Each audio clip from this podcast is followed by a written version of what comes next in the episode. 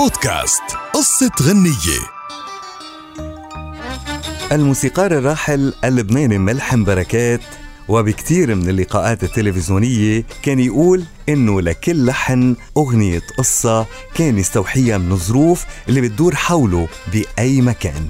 وتعد أغنية على بابي واقف قمرين من أشهر أغنياته اللي قام بتلحينها وغنائها وكشف عن هذه الأغنية بأحد اللقاءات إنه هالأغنية جاءت نتيجة موقف تعرض له في الواقع وبالحقيقة داخل أحد الفنادق. وبتفاصيل هالقصة إنه كان يحيي عدة سهرات غنائية بأحد أشهر فنادق الشام.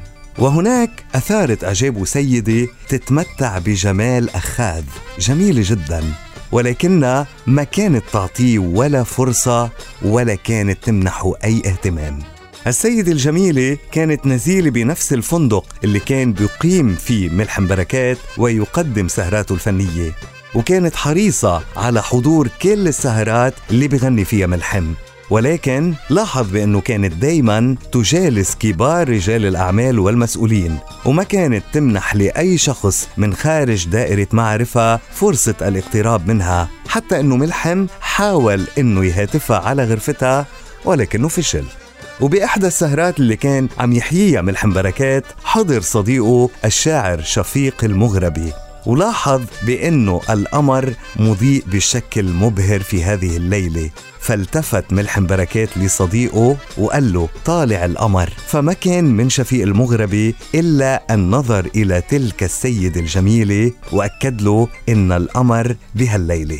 بعد نهاية السهرة صعد شفيق المغربي مع ملحم بركات إلى غرفته وفاجأوا بأنه كتب كلمات مطلع أغنية بتقول على بابي واقف قمرين واحد بالسما والتاني أغلى من العين بيفهم بالوما.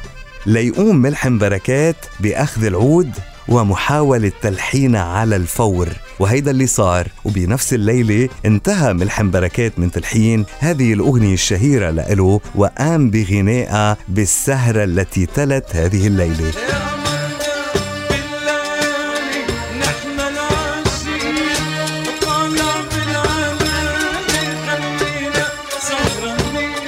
المفاجئ بالموضوع إنه هالسيدة الجميلة بعد انتهاء السهرة زارت ملحم بركات باللوبي. وسألته لمين غنيت هالأغنية؟ فأجابها أكيد غنيتها لإلك. وقال ملحم تعرفنا على بعض بسبب هالأغنية.